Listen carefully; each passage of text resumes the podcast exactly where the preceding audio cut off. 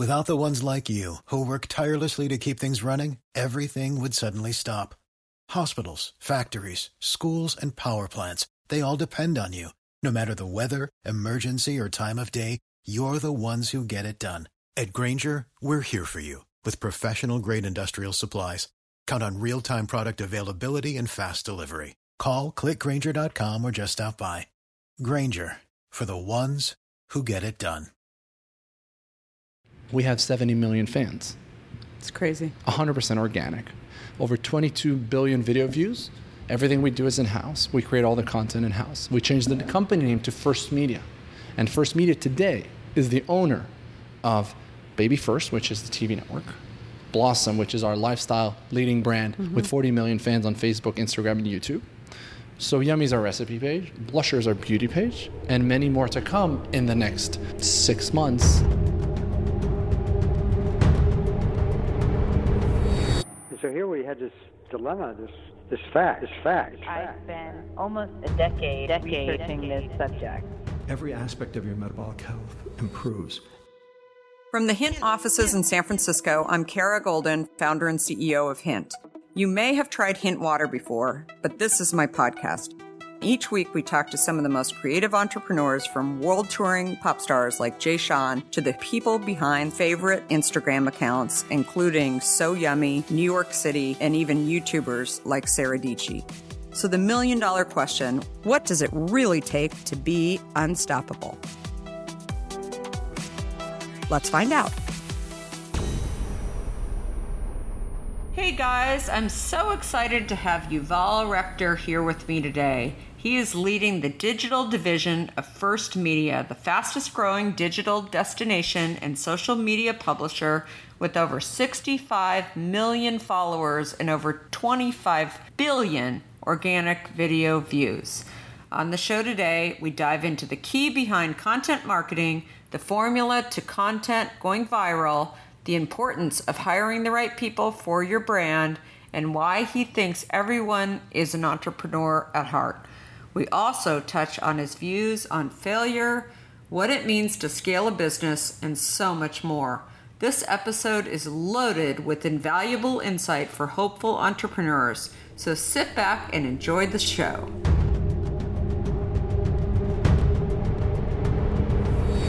Yuval, so excited that you are here today with us on the podcast Unstoppable with Kara Goldin. Very, very excited. So, everybody, I'm so excited to welcome Yuval, who founded multiple media brands under his company name First Media.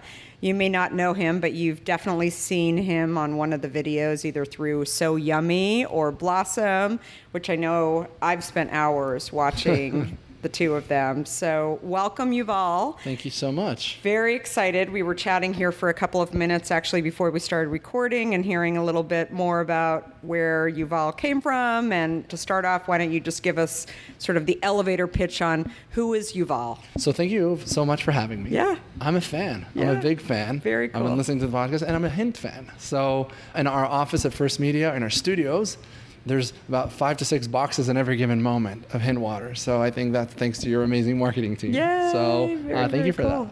that. Uh, a bit about myself. I was born and raised in Israel. I moved to the US about four years ago, joined a company called Baby First, the linear TV network for babies and moms. And I was joining to my to the founders, which is Guy Oranim and Sharon Rechter, which is my sister. And they started a TV network for babies and moms that has till till today has 60 million homes in the US. I feel like I've met your sister You somewhere did? along the way. I had a feeling somehow. Yeah, I don't was know like- I why, told my like, her name sounds so familiar. I told my sister that I'm about, I'm going to this podcast, and she said, and I told her I don't know why, but I feel I'm going to introduce you guys after this podcast, Yeah. and you guys are going to be friends. I feel like somewhere along the way I've that met is her. Yeah. insanely crazy because I actually said that yesterday. Yeah, super so, Um, So you joined her. I joined her and Guy, which is my brother-in-law, and they just started everything from scrap. They wanted to do to, to launch a linear TV network.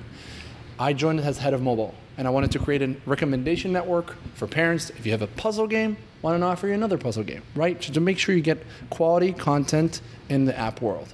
Past two years, it was nice. We created something nice, but I was a bit. I said, okay, I've reached my top of the ceiling, the, ceil- the glass ceiling, and I said, okay, what do we do now? So then uh, we built a product, something like Uber for parenting advice. And that was called Parents First. If you actually go parentsfirst.com, it actually exists. Hmm. And then we had a Facebook page for Baby First with 100,000 page likes. And that was content that talks about the next show of Harry the Bunny at 4 p.m., kind of like Nick Jr., Sprout, The Hub, all those ones. And I said, why don't we grow that audience a bit? Why don't we create content? But the idea is to understand. I think the, the interesting part was when we were like, why are we creating content that is about the shows? Why are we creating content that is for the actual fans that are actually the users of the page? And that is moms. We had 100,000 page likes. Two years forward, we have 70 million fans It's crazy. on those pages. 100% organic. Over 22 billion video views. Everything we do is in house. We create all the content in house. We changed the company name to First Media. And First Media today is the owner of Baby First, which is the TV network, Blossom, which is our lifestyle leading brand mm-hmm. with 40 million fans on Facebook, Instagram, and YouTube. So Yummy's our recipe page, Blusher is our beauty page, and many more to come in the next six months, either on Facebook Watch, or on YouTube shows, and my team, which was three people, today is 75 people just just on the social media side. Wow. So that was a crazy ride. I already had a plane ticket back to Israel in September, and then I canceled it. And I said, well, something interesting is going on here. And parentsfirst.com was never launched because we've decided that we want to stay focused. We want to stay focused in a content creator company, in a content and marketing vehicle, and not as an operational company. And that was a big decision because we invested a lot of money in the first product of Yeah. Parents First. But I think it's a very good decision for us. So I would say we are the go to destination right now for millennial women on social, digital, physical, and on TV. So that is what, what I've done. By myself, I moved to the US four years ago. I love sports. I'm very competitive. I love, I'm quite spiritual. I believe in work life balance in a, in a different type of way. And I think that it is super important to create the culture of how you see yourself in the organization that you built. So I see First Media as it's my family and uh, a pretty competitive family, but a family that respects everyone. 75% of the company is women.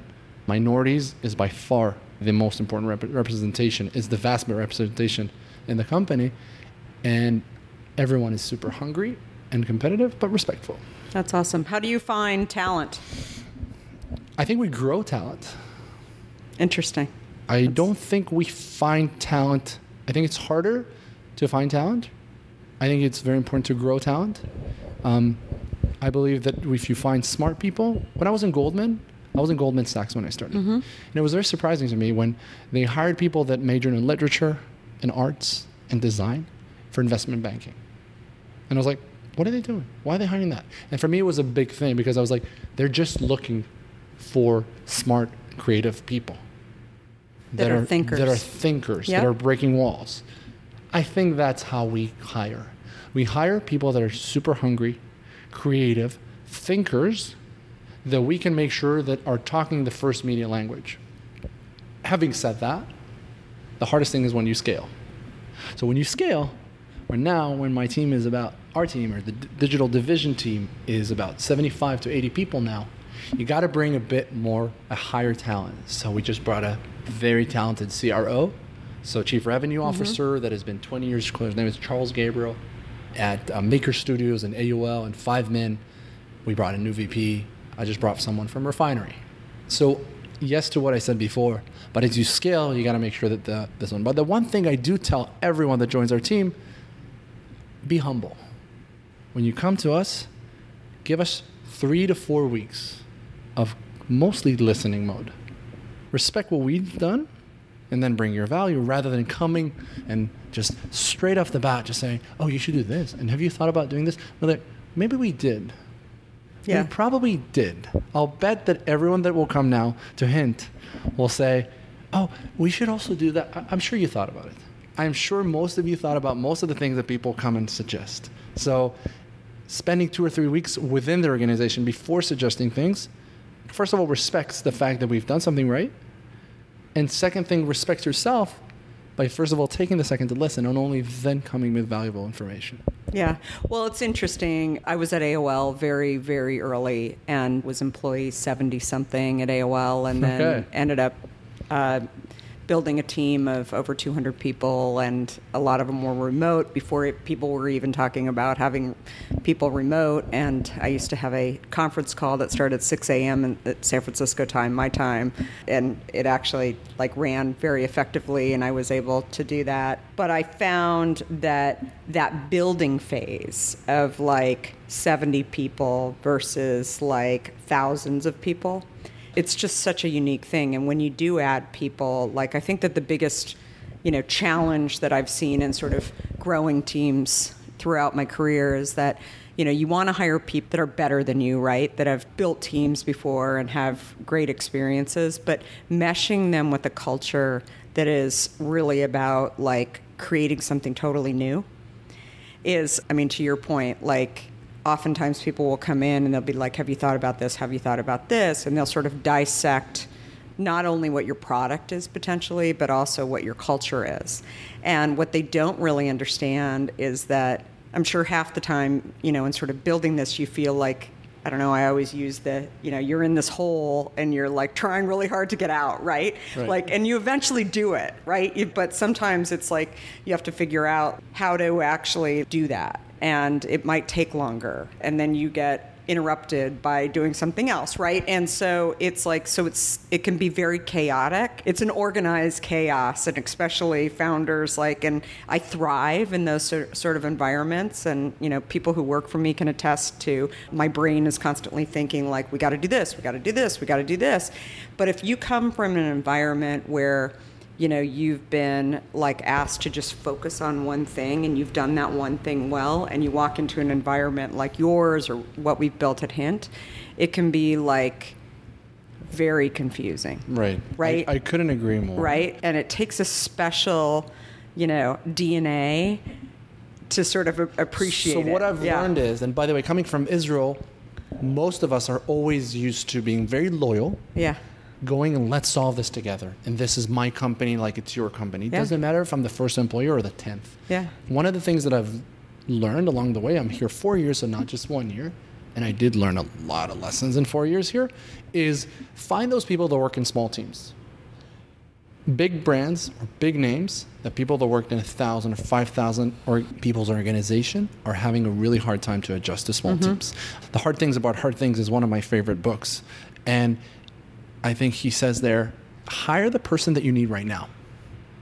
Don't hire the person that you think you will need in, in six months, and don't hire the person that you want to be perceived as needing. yep So therefore, don't hire that person that is able to scale a thousand people because you're just 70 people team right now. Yeah. Hire the person that is able to come scrappy, pick up the phone, create his own calendar, set his own meetings, and sometimes if needed, just to bring the cupcakes from Sprinkles Yeah. to the meeting for the lunch and learn with the agency and do it without saying a word. Yeah. And not feeling it's beneath them. I still do everything that is needed. I have no ego yeah trash, fine. Carry things, fine. Uh, I don't. I think that's part of it. I just there's nothing. And regarding the chaos, I couldn't agree more. I love chaos. I thrive at chaos because I think chaos means that everyone has an opinion and everyone feels part of the mission and everyone has their own feedback within the organization. The next viral video, a blossom, so yummy, can come from anyone. You can tell me, have you thought of maybe creating a unicorn cake that just, I don't know, comes from like 7,000 cupcakes and I just saw that, I don't know, in the street. Did you think about that? Well, no, every idea is great. And I think that we want to create at First Media, we want don't want to create a culture of yes, women or men. We want to create a culture where you're not afraid to say your opinion because you won't be shut down and you'll also be taken seriously. So, you know, Sharon, my sister, um, always says she talks to her kids like they're grown-ups, mm-hmm. and I really love that one because that's how I was, I was brought as, Yeah. brought as well. And I think that's it, it's it's all the same values, right? We talk to everyone the same, we value everyone the same, and I think that's the only way to to bring a team that is working together to build something big. You know, um, you know, Nick, right? Nick, the one that brought me to this podcast on, Yeah. your, on your team. yeah You know, I saw his description on his bio. Nick is Hint, and Hint is Nick. That is huge, right? Yeah. Like the the fact that you're able to get someone to say that, that tells a lot. That is how I see First Media as well. Yeah. Well, and I think more and more people are really looking for, not everybody, but I think people who, the happiest people that I find today are doing that. You know, I always say, you know, to people who are, you know, thinking about starting a company, first of all, I have this huge opinion that entrepreneurism is like the hottest word today. And at the end of the day, there's a lot that goes behind that. You know, not only raising, you know, the right culture, but also, you know, raising money, like just the day to day stuff that you never see behind, you know, this word entrepreneur. And I'm sure you can talk to that. Happy, depression, depressed, euphoria, euphoria Right. I mean, it's it's like you it's know? a ton. And I always say to people, like, look, if you don't have that killer idea that is that you actually can think, you know, pretty quickly that on how to scale it, then maybe you actually want to be you want to support an entrepreneur and go learn about like and figure out whether or not that's you know what you want to do. I always use Sheryl Sandberg as an example. I mean, Sheryl, if you talk to Sheryl, she's does not say she's an entrepreneur. She has been at Facebook since almost the beginning. Um, she is not the CEO. She is really about making Facebook work and about you know supporting Mark, and she proudly does that. And that doesn't mean she's less of a leader. That doesn't mean that she can't execute all of those things, right? And so I say to people like that I think that's a role that is really undervalued because every great entrepreneur will say that their senior management team is like has to be strong. I, I, I, I think I might have a different opinion. Yeah. Okay. Let's hear it. I think everyone is entrepreneur. I think that every moment in your life, you decide if you want to push stronger, harder, if you want to innovate, if you want to just do something that's a bit beyond the extraordinary within your your role. I think if you look at your employees or any employees that is in, in a healthy environment, they take upon themselves to create things that are above of their job description. And that is innovative. Entrepreneur and innovation, for me, it's almost the same words. So, true, being a founder is super tough. It is really hard because you get all the drama and you get all the emotion. You have to, you know, it's scary. Mm-hmm. you know? My father once told me one year he slept with one eye open the entire night. Okay, and he wasn't he wasn't laughing. He wasn't joking, because you know when things when things was, weren't that easy, he slept with his eyes open. So you know what? An employee does not, and that's the difference. Yeah. But entrepreneurship is within your position in every given moment. So I think that is the kind of the is it a founder entrepreneur or is it an entrepreneur within its field, within its position? So that's hmm. my that is my perspective. I, I, I, and I think we're kind of probably agreeing. Yeah. But it's but it's a choice, it's a right? choice. It's a choice. It's a choice. Do you want that stress? Do you want that boils- wide? Do you want that eye opened? Right. Or not? And I think that is the biggest difference. Yeah. Because it is scary. Every you know, um, there was an algorithm shift, right? Everybody talks about Mark Zuckerberg. I just talked about. So I was in social media week and I was talking, and they asked me to talk about the algorithm shift. So the algorithm change. You know, the algorithm changed for us that is that is a that my division that is highly focusing Facebook, Instagram, and YouTube was significant. The first week, it was very stressful. Yeah. It was stressful because I was like, okay, where's this going? How do I make sure that I'm still the company's still cutting edge to at the head of the curve also with the algorithm change. So now I'm happy. Yeah. Nothing changed for us Yeah. we still work with like the best brands out there. So we just had to deal with Walmart and Bed Bath and Beyond and Shoprite and Justin's and Halo Top and Green Chef and all those ones are doing amazing performance with us.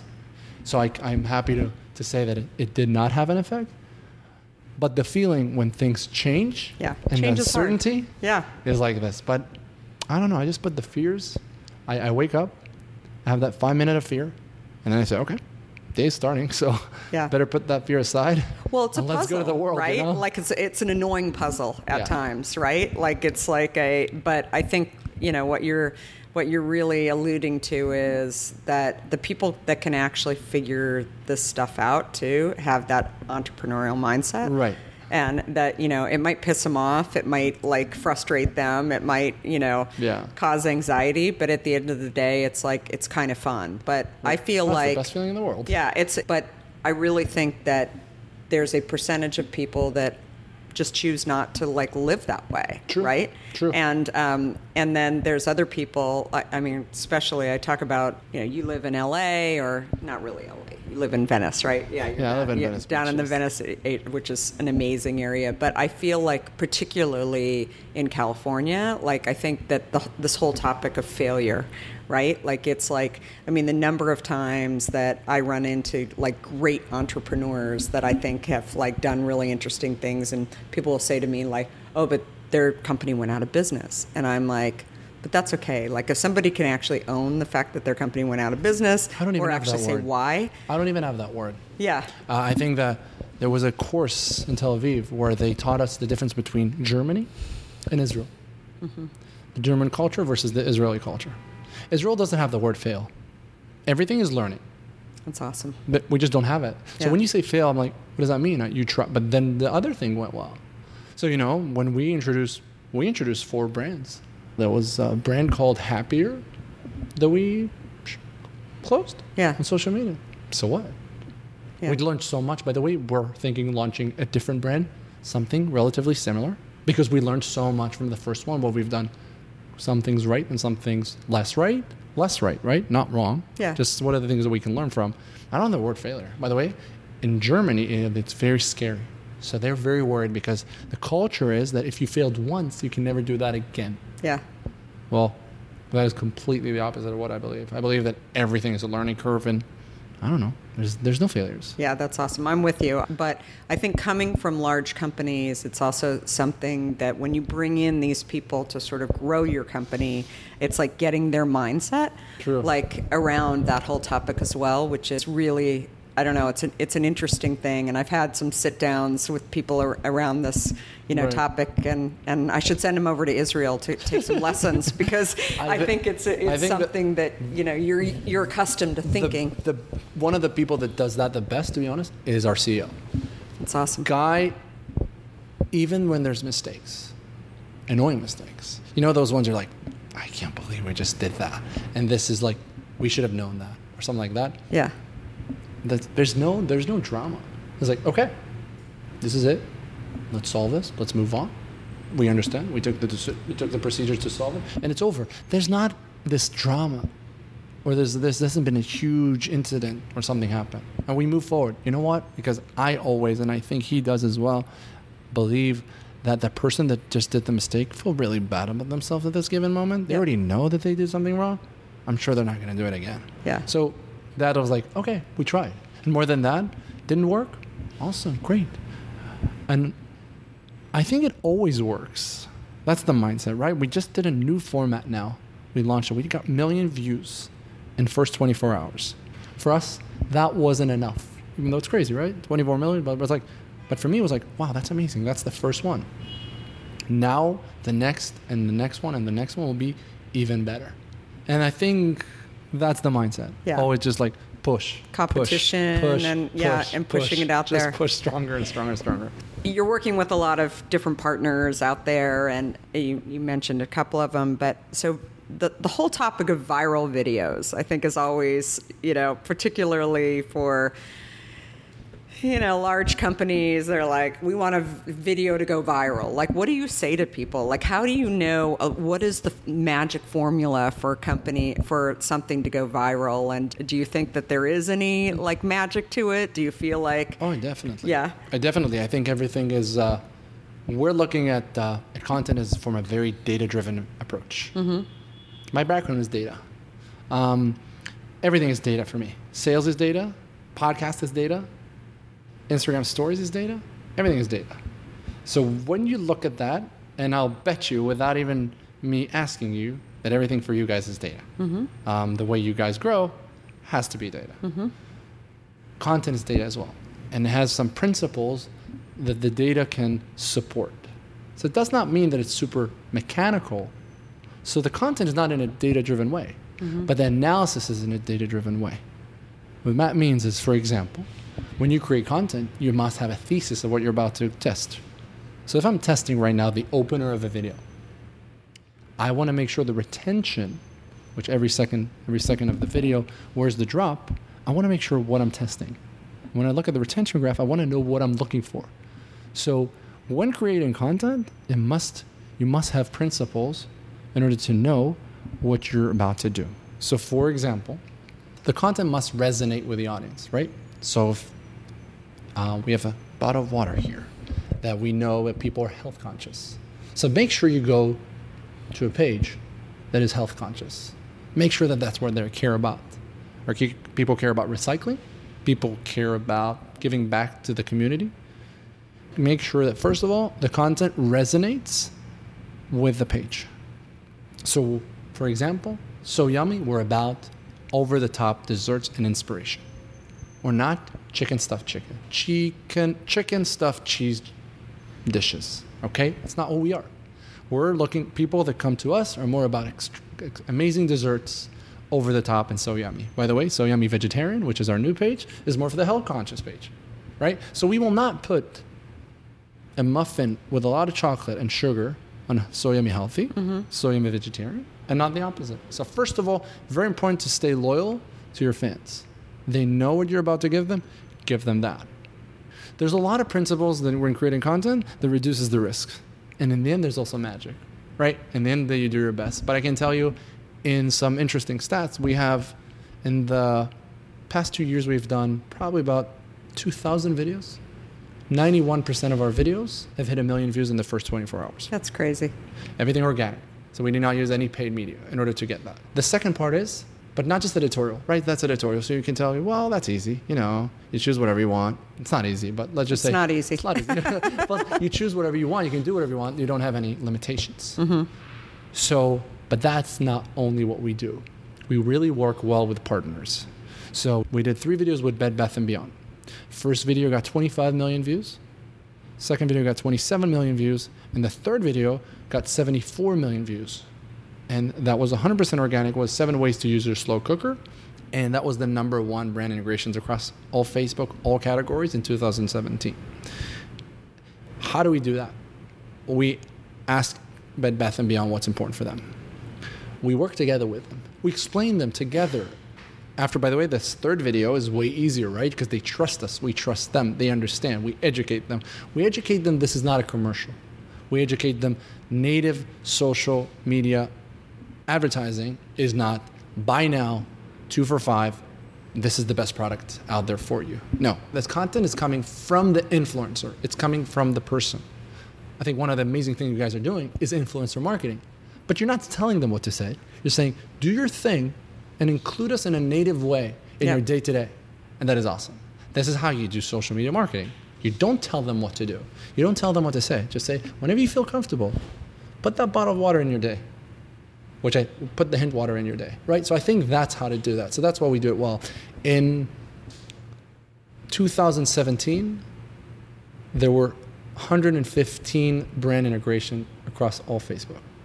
First Media has number two, number three, and number 10. And we're actually with a, so Bed Bath & Beyond has did three videos. We had 142 million views together. And another company did, is number one, did 27 videos with 162 million views. So if you think about it, with three videos, we've done 142. They have done 27 videos with 160. So we would probably do, so I just That's can't, amazing. I can't say that we're number one, but to be honest, average per videos, we're number one. Um, Q3, there were 45 brand integrations. We have number one, number two, number three, number four, number five, number six across all Facebook. Number seven is uh, Tasty from BuzzFeed.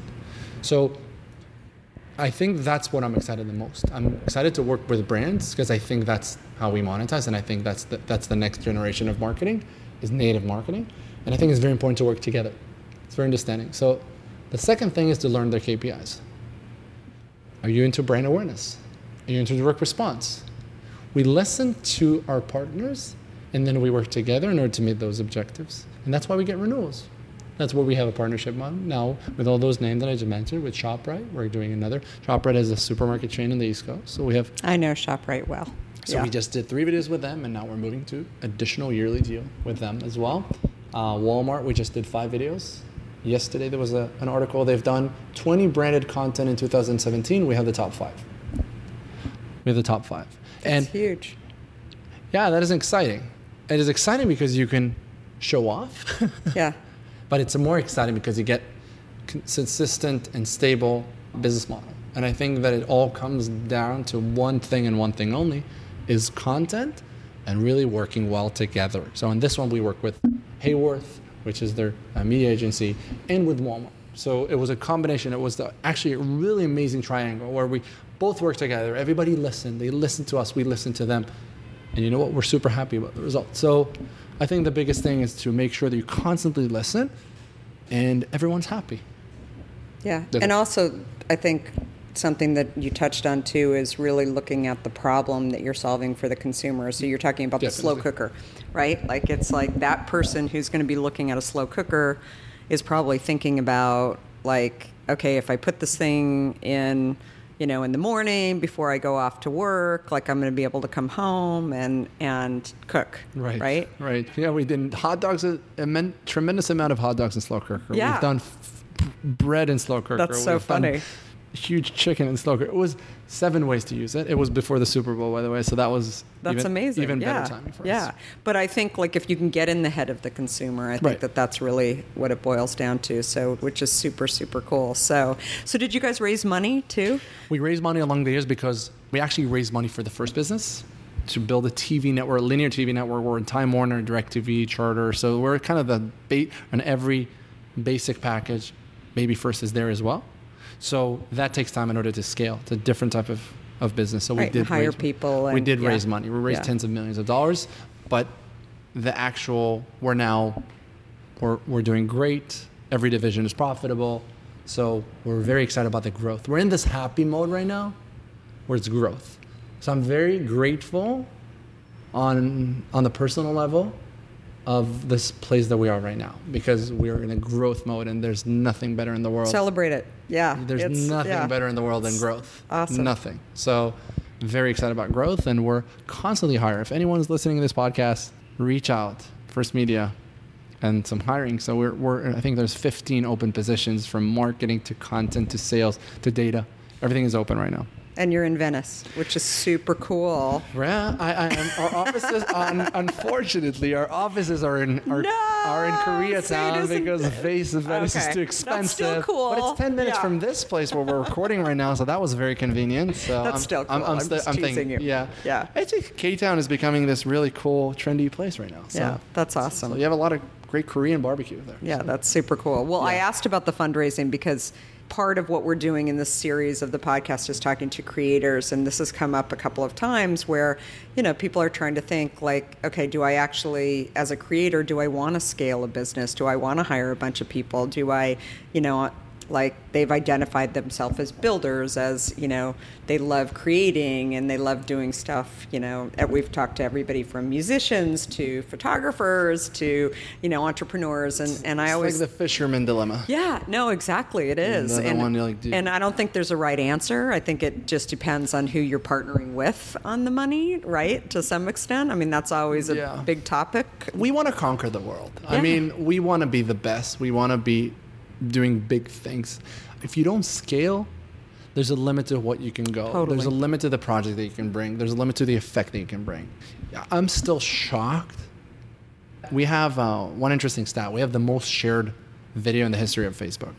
12.8 million That is shares. crazy. That is 12.8 million shares that is so great. for me, it was incredible to think that 424 million people watched what we made. I, I'm still shocked sometimes by the fact that 12.8 million people took the risk and gave us the trust to share the content on their own personal Facebook page. Like when you share content, Yeah. one of the things, you know, you asked me what, what makes a video go viral. I think it's a trust thing, right? So imagine that you share fake news. How do you look? How are you perceived in front of your friends, right? You share that on your page. Everybody says, "Oh my God, Kara, you just you just shared something that is, is it doesn't make sense, or it looks embarrassing, or that's controversial." No, First Media, Blossom, So Yummy, Blusher, it will always be safe. Will always be positive. you will always enjoy. You can always trust us. You can share that. Having 12 million shares is insane. So I think that only by doing things in scale, you can get to those numbers. So I think, you know, we just want to create positive effect, bring value to the, what are we here for, right? We're giving value to the world. We're trying to do great things. We try to succeed and we try to make sure we feel, make our mother proud, right? So I think that's, those four things are, I think are the fundamentals. You can only do that when you scale. Yeah. And I think you're also living in a day and age. I was just talking to somebody about this yesterday where every time you turn on the television, we're talking about politics. Right. Right? And that is all and I think people are they're done, right? Right. We used to go online and search in like news online and I think less and less people are doing that anymore. They're just like, God, I just need to turn on, you know, CNN for four minutes and I get it. Right? Yeah. Like and then like goodbye and, And, and, then, and then watch finished. Fox News and see it's two different countries. But yeah. Right. No, It's it's, just- it's exactly. It's and so I think what you're doing also is, you know, really the time today is I mean that's what people want to watch. They want to like you want to make our life just a bit better. Yeah. Right. You know, not everything has to save lives. You know, uh, there's doctors that are doing great work, but I always tell my team, we're not saving lives. We're just making it a bit better. Yeah. Helpful, smart. Make your life just a bit more inspiring, and make your life just a bit better. Yeah. You know, you see people creating content that is, you see videos that we do on, I don't know, closet hacks, and then people upload their closet hacks in the comments, and you get four thousand likes. seen that one. I got to see Oh, you this. gotta watch yeah. that one. yeah. So. That's don't know. awesome. You know who you should partner with on that one? Do you know this company The Real Real? No, I don't. I will check. Oh, it's it's actually another interesting um, story and somebody that we should have on this podcast. That so she Julie Wainwright is the CEO, company based in San Francisco, but it's basically you sell. It's like the eBay of luxury clothing. Oh, cool. And so I buy way too much on there actually, but it's you know this whole. Anyway, Julie was the founder of Pets.com, and which uh, you know many have sort of said was probably one of I think unfairly so, but one of the biggest failures of the '90s and the internet days. And I don't know if you remember, you were in Israel at the time, but they had this sock puppet that was on TV, and it was like everybody remembers the sock puppet. Anyway, the company went away, and so Julie came back after a few years of picking herself back up and Yeah. and then she decided actually to start the or to basically be able to eat and pay her rent she sold some of her clothes Amazing. and and so then friends were like you should go sell my clothes too and i'll give you a percentage and so she started this company i mean i think julie will do probably 750 million this year i mean That's it's it? like That's it? it's crazy oh i mean it's God. crazy what she's doing That's incredible for her. and so, but anyway, what she does, she has this service where they'll actually come into your closet and they'll pull things. Amazing. And I've had this done, and they'll be like, I'm like, oh, no, no, no, don't touch that dress. And they're They like, when was the last time you wore it? And I was like, oh, a year ago. And then they're like, done. And so they'll go through this closet for me, and it's amazing. It's amazing. It's amazing. Uh, uh, That is what I believe in. Yeah. I believe that people, including myself first. So Yeah. when I say this, I I'm lazy. I think we're all very lazy as a consumer, not as an entrepreneur, as a consumer. And I think what she's doing is amazing because Yeah. basically she says, don't do the work. But that's a partnership. I can see. That can is see it. amazing. Yeah, Oh, yeah, because she's not to. really doing I would the love viral to. videos. I would love to. We would love to. I mean, Yeah. it sounds like a, for Blossom, it's like a easy, easy, Yeah. easy. No, Uh, I'll introduce you The guys. one thing we love is easy integrations because we have a confident that can go viral. If you tell me, listen, do you want to sell this crazy insurance for something? And we're like, listen, it's hard. It's a hard sell for this one, but I think Yeah. this one is easy. This is awesome. Yeah. Uh, it reminds me of uh, Airbnb when they started sending photographers to your home, professional ones for free. And I think that was huge. And I think Air, all the platform now looks professional. Those things are just when entrepreneurs do those things is inspiring. Yeah. So, think- but I love the fact too that you're I think you're ahead of the game in this whole concept of collaborations, right? Like I think that that's really how people like I always talk about it as borrowed equity, right? So you're borrowing, you know, from lots of large brands, but then other brands that are developing their companies and you're working with them, which mm. I think is really smart. So do you think that that's the future of media? versus like these ad-based networks that we see like just going I want to be I want to be careful with a strong Yeah. statement, but I think that there's a place for everything. Everybody says the dot com is gone, and now everybody says, well, the destinations are a bit back. Um, so there is, I think there's a place for everything. Mm-hmm. Yes, the banner ads probably will will deteriorate, and we'll have less CTRs, click through rates as we move forward. I think video advertising is for sure the way to go content creators and publishers and brands are becoming better and better in creating content. So either if it's Hint that's creating video content for itself, that's the way to go as well, or it's Hint using um, First Media's brands and utilizing the trust and the higher purchase intent or the ob- objectivity in a way of the influencer and the native advertising. Each one has their own benefits. Mm-hmm. So it's hard for me to say that's the only way it's going. I think that has to be a, has to be in the mix. I think one of the things that I really like is retargeting.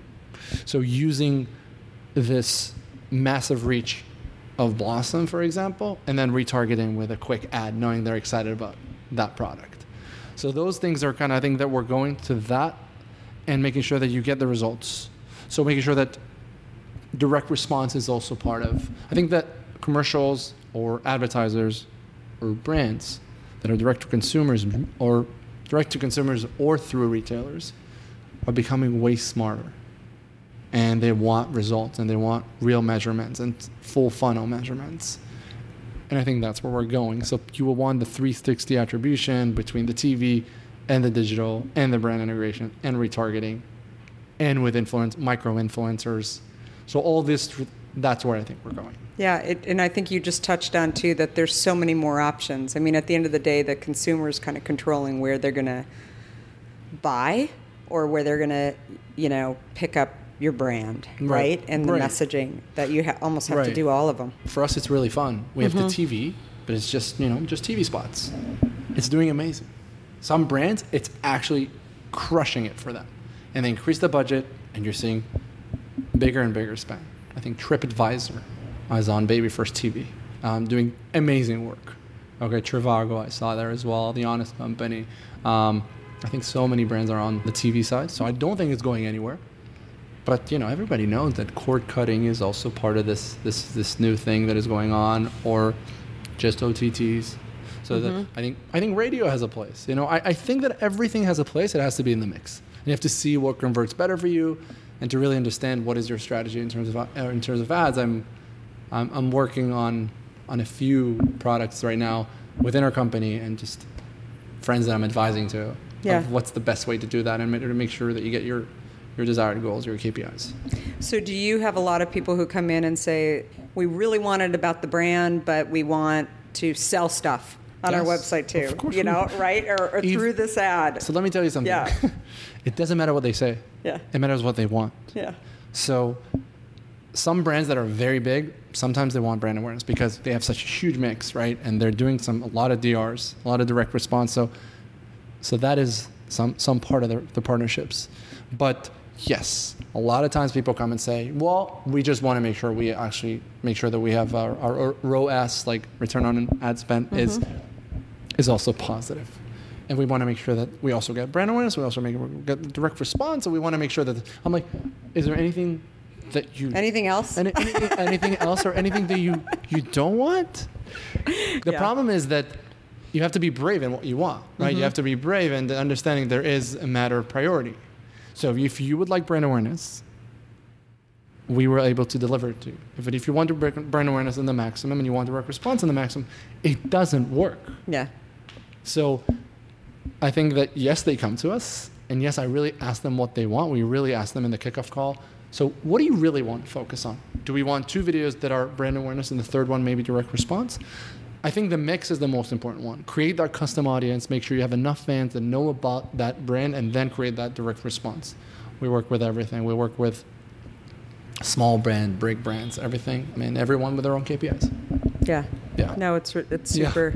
Never easy though. yeah, no, it's never easy, and I think your role too is really about educating. I mean, Right. and and how do you, you know, especially I, I can imagine talking to some of these large brands that they, you know, have been all about, you know, brands, and you know, they're not used to even looking at sort of data other than spins or you know some other kind of data but this is just like a i mean i think it's a marketer's dream when i look at sort of people who say they've been marketing in large companies for years and if they don't really understand you know direct response or e-commerce and and really what can be done there then i think they need to go back I, I'm going to flip this. Yeah. What do, what do you guys? What, how's your approach? And you guys have been able to scale a company, and I think different types of marketing ways, right? Retail, I've seen, and also direct to consumer. So, Yeah. what is your take? I don't know if I can answer. If I can, so ask- I grew can up in direct podcast for a response, actually, which is not sort of what people necessarily view that I've done. I mean, I started my career actually in direct response in the magazine industry.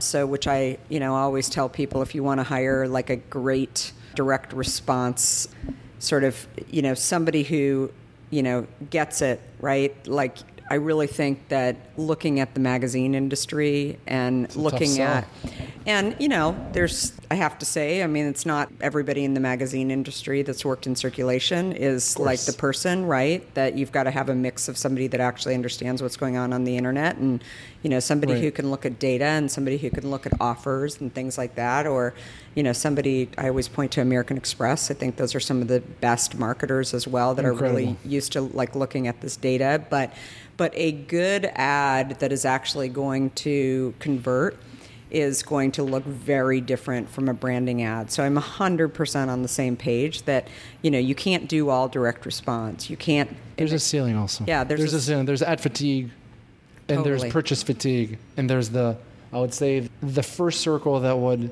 there's a good chance that they will purchase, and then you're going to the second tier and the third tier, and you keep on bombarding the same ones. You're going to have ad fatigue. You got to make sure that there's affinity to the brand, that- that you know that you're creating this new audience that is excited about the brand. So brand awareness, creating this new custom content all the custom audience all the time is super critical in order to make sure that your top funnel is also increasing in order for them then to convert in the lower part of the funnel. So Yeah. and that's a brave thing to do because everybody wants results. Yeah. Everyone's like, "Oh, but we have positive ROI right now. Why should we stop?" Yeah. You stop when you don't. Yeah. Well, and it's interesting too. I mean, I've found that when we do branded ads that are more focused on brand, you know, versus direct response, because we were a brand that's also selling in Whole Foods and Kroger and ShopRite and Target, et cetera, that we're actually our numbers are actually going up in those stores. So people are walking in and buying. There you it. go. And So- then they're writing or Amazon or you know we sell on on that as well. And so it's really tough to say, you know, no it didn't work, right? It didn't convert because the spillover into sales in those areas. I mean, when we really got serious about selling online on our own website, like our sales went up in offline. And so, I mean, I lived during a time when, you know, we were, I was doing very much what you're doing, where I was going into retailers and telling them, like, you need to go online and we're going to put you online with AOL. And, you know, the, the big thing that they would say to us, you know, back then was that, you know, we're a big brand, like, we're the gap and we're a giant and we do stores. And I was like, awesome, you guys don't have a catalog, right? Like, well, no, but we can do all this. We can actually ship one to one. Like, we know how to like make a nice box and put a note in the box and do all of these things. And like, they didn't really know how to do that. They didn't Yeah. really know how to like deal with a customer if a customer called and said like, you know, the package never came or whatever. Like they, they didn't really know how to do that. So anyway, but the other thing that I was going to say is that there there was you know big concern back in in the AOL days when we were partnering with these companies that they were going to cannibalize their store business Yeah, that's the and they were going to cannibalize. And so I think we're living through a time right now where a lot of large brands really believe that, you know, if they actually do their own direct response that, you know, Target or Walmart or Publix will actually kick them out. And you may have a buyer that actually says, we're going to kick you out. Right, of those brands. And so, you know, you've got It's a tough. CEO running these companies saying, like, don't do anything. Feels like the YouTube versus should we put our content on YouTube or should we not? right. It's Uh, exact same thing, and, and actually. I think that at some point there's the tipping point where you're like, okay, this is the new days. Content is everywhere, or products should be everywhere, Yeah. and and it has to be part of the mix. I mean, It has to be And I think that you guys did a wonderful job by by basically enabling you to do whatever you want in terms of marketing. So you're also you're everywhere. Yeah. And I, well, congrats, but that's the way to go. But I think that it's also for it's easier for a brand that is in that's creating from the ground up. True. It's harder for a brand that has these relationships where they're selling millions of dollars in stores and they're questioning whether or not They should create another brand. right. If I was Yeah. which I'm not. But if I was the CEO of a big company that is only retail, or this huge brands of 100 years like P&G or J&J, I would get insane amount of Yeah. brands right now, and just do and just do Yeah. direct to consumers. If you don't innovate, and if you're worried about what's going to happen, then you will face what happens to a lot of other companies, such as Yeah. Blockbuster or Kodak or all those ones that basically, yeah, a hundred you know, thought that nothing could go wrong. But I think that's the only way to go. I think you Yeah. must cannibalize your own business in order to diversify your risks. Yeah, I, I agree. I think that the the biggest challenge for large brands is that they're really bad at building brands. I That's mean, true because they, always are. they always just they always enjoy the distribution of the retailers and the shelf space. Right. And they didn't need to create this amazing experience like all those mattresses right now, or we all know those names. So I think all those are really really nice white websites that everyone's using the same things, but Yeah, it's it's crazy. that- so, yeah. anyway, it's it's an interesting, it's a super interesting topic, and I think you know it's something that we're going to see, especially in the next couple of years. Yes. And I think what you're doing around, you know, just yeah. the whole video. And Yeah, we what will people launch are some brands. responding to. We will launch so, some brands. Oh, that's awesome! At some point we I will. can't. I can't wait Yeah, to see. yeah. that's going to be great. Awesome. Well, thank you so much. This has been so much fun, Yes, and, and- I feel like just overall, you know, what you're doing at First Media is, you know, really, I think you were very innovative on just viral videos when I think Thank about your company overall, but then also I love the fact that, you know, you're just a, you're a creator who's really using the data to actually grow and I have a great team. Yeah. I have to be thankful. I just had my bi-monthly meeting Mm-hmm. uh, with my entire team, and I just told them, you know, it's so much fun. Every place I go, I, I throw those big numbers, and I really need to thank each and every one of them because they're the one that, on a day-to-day, are innovating and creating something better. So I just, I think I just want to thank my team. yeah. You know, I think that everyone's doing an amazing job, and I want to thank you guys. I think it was so much fun, um, and you guys are more than welcome to uh, visit us in our uh, studios. We will. Yeah. We, yeah, and you have to you come up and we'll do some fun stuff with you guys too I'm up sure. in San Francisco. I'm sure we will. So- Thank you so much. Thank you. Bye. You can learn more about Yuval Rechter and see the incredible work he's doing with First Media through at So Yummy and at Blossom on Instagram.